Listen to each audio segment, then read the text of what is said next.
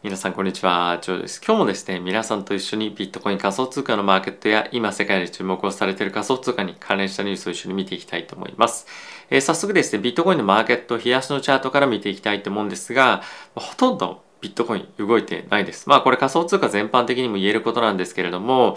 えっ、ー、と、動きがかなり今少なくはなってきてますよね。で、あとはですね、この 5, 日5日間という、まあ、短い期間でちょっとチャートを見ていくと、あの、アジアの時間がですね、本当にボラティリティが低いと。まあ、いうような、えー、ここ最近の動きっていうのが続いている状況に、まあ、なっています。なので、まあ、アジアの時間はかなり静かになっていて、まあ、ヨーロッパもしくはそのヨーロッパの後半からアメリカが入ってくる時間が、まあ、活発になってくるような状況になってきているというところでそのアジア人の存在感というところがですねこのクリプトのトレーディングのマーケットで少し、え、下がってきてるような、まあ、印象が、ま、正直あるかなと思います。まあそんな中で、まあ、我々が本当にできることって何があるかなって考えた時に、まあ、アルトコインを一つ触るっていうのも一つあの手だと思うんですけれども、プラスそれに加えて、ちょっと前にもご紹介をしたんですが、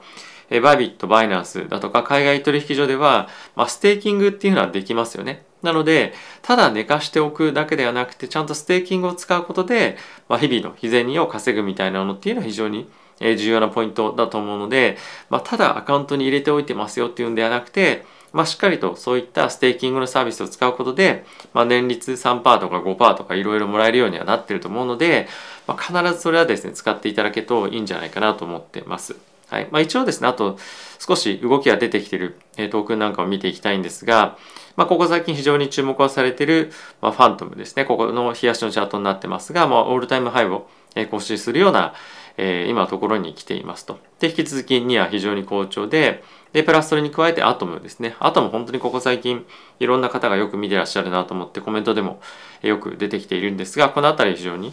注目が高いトークンになっているかなと思います。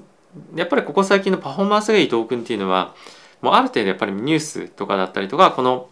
ニュースの、あの、なんていうんですか、チャンネルでも取り上げさせていただいてるんですけども、まあ、ある程度ルナ、ファントム、ニア、アトム、ポルカドット、マティックとか、まあ、この辺に結構集中してるなと思うので、やっぱりマーケットで今、レイヤー1のトークン、レイヤー2のトークンとか、まあ、そういったところで見てる人たちは、ある程度この辺りにフォーカスして見てる人が非常に多いんではないのかなと思うので、まあ、少しあの何かあるところに触ろうかなと思ってる方は、この辺りを中心に、まあ、少し見始めてみるっていうのも、えー、いいんではないかなと思っています。はい。ではニュースちょっと見ていきたいと思うんですが、えー、まずはですね、こちら見ていきたいと思います。アクシーの、えー、テックリードの方がですね、まあ、プログラムリードか、プログラムリードの方が、まあ、今回、えー、インタビューに答えていたんですけれども、まあ、結構ですね、今年はもう、本当にこれ至るところで言われているんですけれども、まあ、 GameFi が来るんじゃないかっていうふうにえ言われていますと。でもっと本当は早くいろいろと Axie も含めゲームについて発展をさせていこうっていうようなことだったんですが、まあ、あまりにも2021年に GameFi がボーンと跳ねたと。で彼らの想定としては、まあ、大体ですねあの今年に昨年か2022年にドーンと跳ねたうちの、まあ、その10 10%分ぐらいしか増えないと思ってたんですねユーザーが。なんですが思ってたよりも10倍まあパーセンテージで言うと1000%ぐらいの伸びがあったということであの思っていたよりも開発に時間をかけるよりもその何て言うんですかサーバーですとかそういったあの、まあ、ベーシックのところに時間だったりお金をかけざるを得なくてゲームの開発にお金をかけることができませんでしたと。なので、まあ、半年とかあのそれぐらい今開発が遅れてはいるんですがこの2022年に関してはもっともっとゲームの,、まあその拡張性っていうのを伸ばしていったりとかあとはゲームに発展性を持たしてどんどんどんどん開発を進めていくっていうことを、まあ、この記事の中では言っていました。で同じような状況がおそらく他の GameFi でも起こってると思うんですね。なのでまあ本当であればもっともっと2021年の段階でいろいろとゲームの発展をしたかったんですけれども、まあ、そのプログラムの発展というものを開発というものがこの2022年に来るということで、まあ、今回今年いよいよ2022年については、まあ、さらなる開発が進んで、えー、もっともっとたくさんの方がプレイしても、まあ、楽しめたりとか、まあ、もっともっとトークン稼げるようなような仕組みになっていたりとか稼いだ後のトークンを運用できるような仕組みっていうのがさらに整っていくんじゃないかなと思うので、まあ、引き続き GameFi 中心に、えー、今年は注目をしていきたいかなと思っております。はい、次なんですが、やっぱりそのビットコインだったり仮想通貨の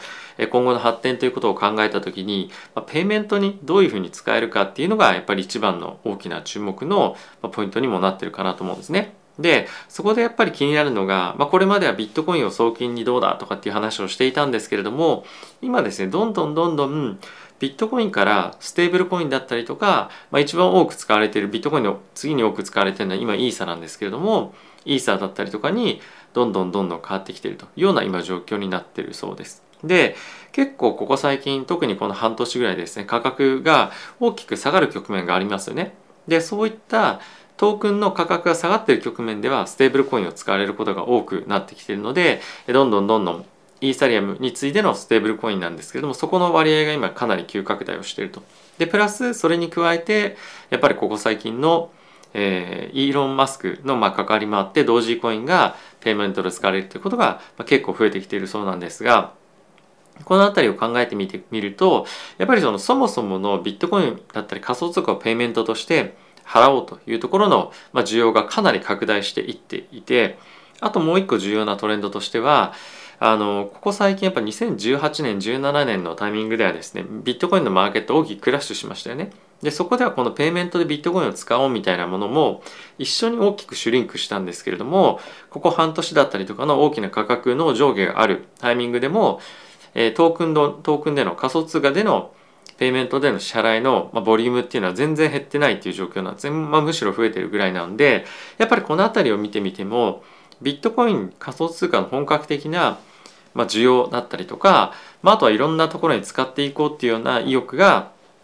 やっぱかなり高まってきているもしくはそのどんどんどんどん開発が進んでいるっていうところが、まあ、如実にこの辺りのデータに出てるんではないかなと思います。で人によってはこのビットコインここ最近の大きなあの価格の下落っていうのがマーケのマーケットの発展に、まあ、ちょっとあの影をかけるんじゃないか、まあ、ちょっと今表現正しいか分かりませんがあのそういった方向性に、まあ、冬の時代が来るんじゃないかっていうふうに見てる方もいらっしゃるんですけれども、まあ、こういったところを見てみる限りあのかなりその可能性っていうのは、まあ、低いんじゃないかなと正直感じています。で後ほどもちょっとご紹介するんですけれども、まあ、金融機関とか本当に世界的な金融機関が仮想通貨をペイメントだったりとか商品に組み入れ始めているでかつそれに対してさらに投資を2022年しようというような勢いもあるので、まあ、この辺りを中心に見ていくと今後のビットコインだったり仮想通貨のマーケットの発展のスピードだったりとか、まあ、あとはその基盤ですよねその辺りがしっかりと見えてくるんじゃないかなと思っています。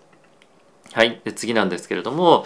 アメリカのウォールマートですね、世界最大の小売りの業者なんですけれども、まあ、今回、メタバースだったりとか、まあ、その NFT 仮想通貨に関連してのパテントの申請をですね行ったということが記事になっていました。で今回あのまだ具体的なプランっていうのは出てきてはないんですけれども、まあ、彼らもすでにウォールマートの、店舗の中にビットコインだったりとかのえ、ATM 今置いていたりとかまたは今後サイバー空間その サイバー空間でちょっと古い言い方ですがメタバースの空間でショッピングできるようにしたりとか、まあ、あとは NFT の販売とかっていうのを今後どんどんどんどんしていくということらしいです。あのやっぱりこのウォールマートとかが入ってくることによって、まあ、Amazon ですとか他の小売りの業者もどんどん入ってくるでしょうし、まあ、あと彼らがウォールマートが、ま、独自で発行するトークンとかっていうことも、え、出てくると思います。あとは、えーと、CEO に関しては顧客がですねあのカスタマーがビットコイン仮想通貨でのペイメントを、まあ、望むようであればそれについても今後導入していく、ま、準備をしていますということも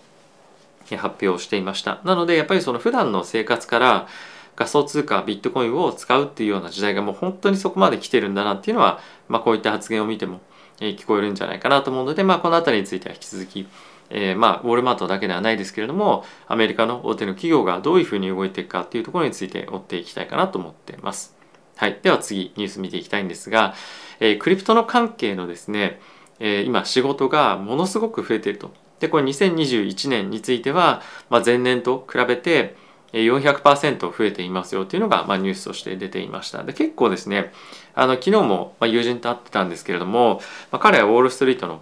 えー、企業で働いているんですが今もう海外ではどんどんどんどん本当に人が抜けていっていると。でかつやっぱりその今の業績とかっていうのを見ても以前ほどそのボーナスのペイとかっていうのもやっぱりそんなに良くないんですよね。でそうなってくるとあのやっぱりその今の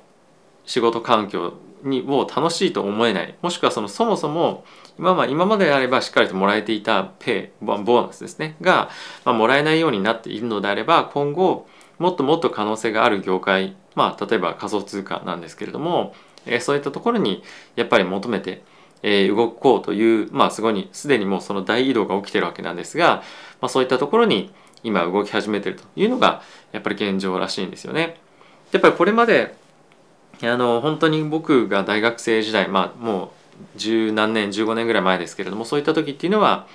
あの本当に優秀な学生はゴールドマン・サックスモルガン・スタンレーとか、まあ、そういった業界行こうみたいな感じだったんですけど、まあ、今は本当にそういったところよりも、えー、テックだったりとか、まあ、仮想通貨ブロックチェーンというところが、まあ、主戦場に今なってきていると思いますしあとやっぱりその働き方っていう観点から、まあ、その企業に属するというよりも、まあ、DAO で働くっていう人もやっぱり多く出てきてもいるので、まあ、この辺りについてやっぱりどんどんどんどん、えーまあ、仕事っていうものがそういった仮想通貨ブロックチェーンの方に動いていくっていうところがさらにさらにこの2022年については増えてくるんじゃないかなと思ってます。結構日本でもこういうような働き方だったりとか仕事がですね結構増えてきてるのはツイッター上で見ても感じられると思うんですけれども、まあ、この流れのトレンドっていうのは変わらないんじゃないかなと思っております。はい、で続いてそのウォール・ストリートの会社 JP モルガンなんですけれどもフィンテックの関連に2022年については12ビリオン約ですね1.3兆円4兆円ぐらいをこのフィンテックだったりとか、まあ、テクノロジー関係の投資に使うということを発表しています。で単年でこれなのでかなり大きな額だと思うんですがこれについてはおそらくあのもちろん仮想通貨っていうところも含まれてくるとは思うんですけれどもやはりですね今このさっきも言ったちょっと働き方がすごい変わってきたことによって、まあ、サーバーの環境だったりとかオフィスの環境だったりとかあとは本当に必要なテクノロジーの準備だったりとかっていうところが大きく変わってきているというところがまあ、大きな理由なんじゃないかなと思っています。で実際に JP モルガンについてはあの CEO のジェイミー・ダイモンさんは仮想通貨だったについてはかなり否定的な意見を言ってはいるものの仮想通貨に関連した商品っていうのはものすごくたあのたくさん最近売り始めてるんですよね。でそういったところをまあ見てみるとやっぱり仮想通貨への準備っていうのは、まあ、あの会社としては必要というふうに考えていてでかつ本格的に投資をやっぱり今年もっともっとしなきゃいけないよねっていうような見方にやっぱりなってるんじゃないかなと思います。あとは彼らについてはリテールのバンキングを持っているので、まあ、そこでフィンテックのテクノロジーを、まあ、より取り入れていかなければ、えー、なかなかその難しいような今現状にはなってきているというところで、まあ、そういった投資がよりかさんでくるんじゃないかなと思ってます。まあこういったところもあってこの12年23年っていうのは、まあ、かなりそのコストがかかってしまって収益ちょっと落ちるよっていうのは先日の、えー、JP モルガンの決算でも言ってたんですけれどもこういった背景も、まあ、あるんではないかなと思っています。はいまあ、やはりちょっと最近のフィンテックへの流れになかなか乗り切れてないっていうのが、まあ、現状の金融システムの,、まあ、あの今の姿っていうふうに今見ても過言ではないのかなと思ってます。はいまあ、今後もどういうふうに動いていくかっていうのは追っていきたいかなと思ってますので、えー、ぜひチャンネルをチェックしてみてください。で次なんですけれども、まあ、今 OpenC が NFT のプラットフォームとして最も有名なプラットフォームだと思うんですけれどもここ最近出てきた LooksRare っていうですねあのプラットフォームがありましてでそれ何が違うかっていうと、まあ、基本は同じなんですけれども、えっと、売買した際に OpenC に関しては売り手側からも買い手側からも手数料を取るんですよね。なので、まあ、結構ですねじゃあその買ったものをすぐ売るとかっていうふうにしてもあんまり利益が出ないと。でかつやっぱこの OpenSea 以外のプラットフォームではなかなか NFT を売るのが難しいのでやっぱそういった独占的な今感じのあの商売が OpenSea はあのやってるわけなんですけれども、まあ、そういったところをより減らしてあの売り手側もしくはその買い手側にも、まあ、いろんなものを還元していきましょうと。例えばなんですけれども買い手側は、まあ、例えば LOOKS だったかなっていうようなトークンをもらってそれを、えーと、ステーキングすることができたりとかあとは売る手側は手数料が少なくて済むみたいな感じの、まあ、設計になっていて、まあ、これがですねここ最近本当に注目されてかつ今回驚いたのは1日あたりの取引量がなんと LooksRare のが OpenSea を抜いたんですね。で、まあ、これってあの正直これだけあの OpenSea が巨大化してきてる中でこんな新参者のあのマーケットプレイスがそんなことがあるのかっていうのを本当に驚いたんですけれどもやっぱりこの OpenSea のあの儲けすぎだろみたいな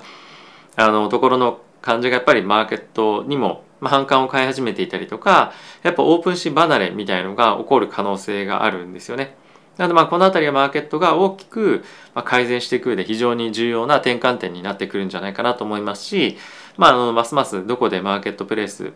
どこのマーケットプレイスを使っていいかっていうのも少し悩ましいような状況になってくるんじゃないかなと思っています。まあこういったところがどんどんですねあのより改善されてくることで NFT の売り買いっていうものがさらに活発になったりとかあとはより身近なものにどんどんどんどんなってくるかなと思うので、まあ、こういったところの開発発展っていうのはあのぜひですねもっとやっていただけたらなと思っています。ちなみにルックスレアのプラットフォームこんな感じに、ま、なっているんですけれどもまああの特になんだろうものすごく見栄えがいいとかっていうわけでもないんですが一応そのルックスっていうトークをもらってステーキングすると、まあ、現在700%ぐらいのえー、利回りがですね年率でもらえるというような感じですね。でこれは、えーと、ずっと続くっていうわけじゃなくて、まあ、初めこのルックスっていうトークンをあのより多くの方にあのもらってもらうために、まあ、提供する上で非常に、まあ、キャンペーン的なあの今利回りになっていると思うので、まあ、永遠には続かないんですが、まあ、早くからこのコミュニティに入った人っていうのはこういったいい利回りで、まあ、物をですね、まあ、のトークンを回せるということで、まあ、ぜひ興味ある方はチェックしてみていただけるといいんじゃないかなと思っています。はい、で次なんですけれども、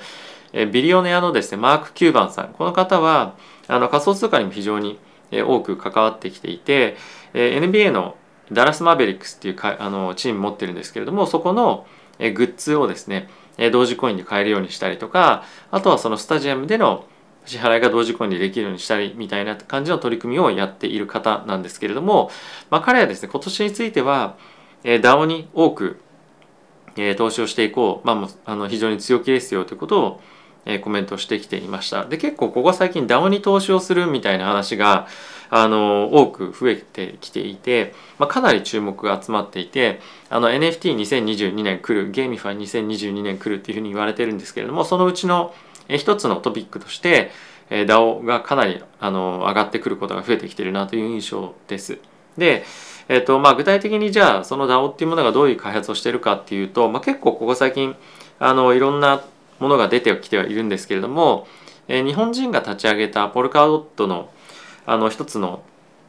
あの、まあ、取り組みというかあのパラチェーンっていうんですかねの運営団体も確か DAO で運営していたりとかっていうのもあって結構ですねあの身近にいろんなところであったりはするんですよね。なのでまあ身近にって言うとちょっと言い過ぎですけども、まあ、意外と日本でもあったりとかして非常に注目を集めていますと。で DAO だったら投資株式会社だったら投資しないけど DAO だったら投資するよみたいな人も結構周りに僕の周りにもいて本当に注目集めてる、まあ、組織形態なので今後これがどういうふうに発展していくかっていうのは、まあ、現状のその株式市場に対しても、まあ、ある意味そのアンチテーゼみたいな存在になってくると思うので、まあ、結構面白いなと思うので、まあ、我々としては投資できたりしない環境かもしれませんが、まあ、こういった DAO っていう組織がどういうふうに今後発展していくかっていうのは一つ見ておくのは面白いかなと思っています。あとはちなみにこの記事の中で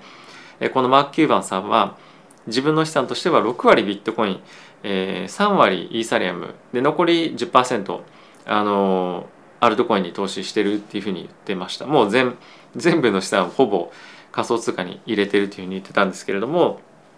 まあ、結構本当にそういった極端な人もあの出てきていて今後の仮想通貨界の発展っていうものがあのさらに楽しみだなというふうに思わされるような、えー、記事でした。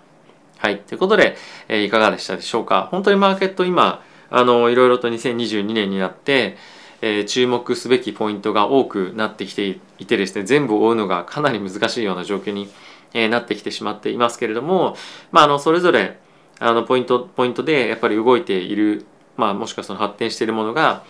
大きく発展しているものがですね出てきたりもするので、まあ、あの全部全て理解できなくてもやっぱり今何が起きてるかっていうぐらいは、えー、しっかりと追っていきたいなと思いますので、まあ、そういったところの、え、理解を、まあ、少しでも深めるというかあの触りを見ていくでこのチャンネルをですね是非利用していただけると嬉しいかなと思っております。はい、であとはですね次の動画であの Twitter でも発表していたんですけれどもスーパーノーマルというですねトークンのあトークンじゃない NFT のえっとまあギブアウェイのキャンペーンをちょっとあの発表しようと思っているので NFT をですねあの、まあ、ぜひ今人気の NFT 欲しいよというふうに思っている方は次の動画も見ていただけると嬉しいです。はい。ということで、また次回の動画でお会いしましょう。さよなら。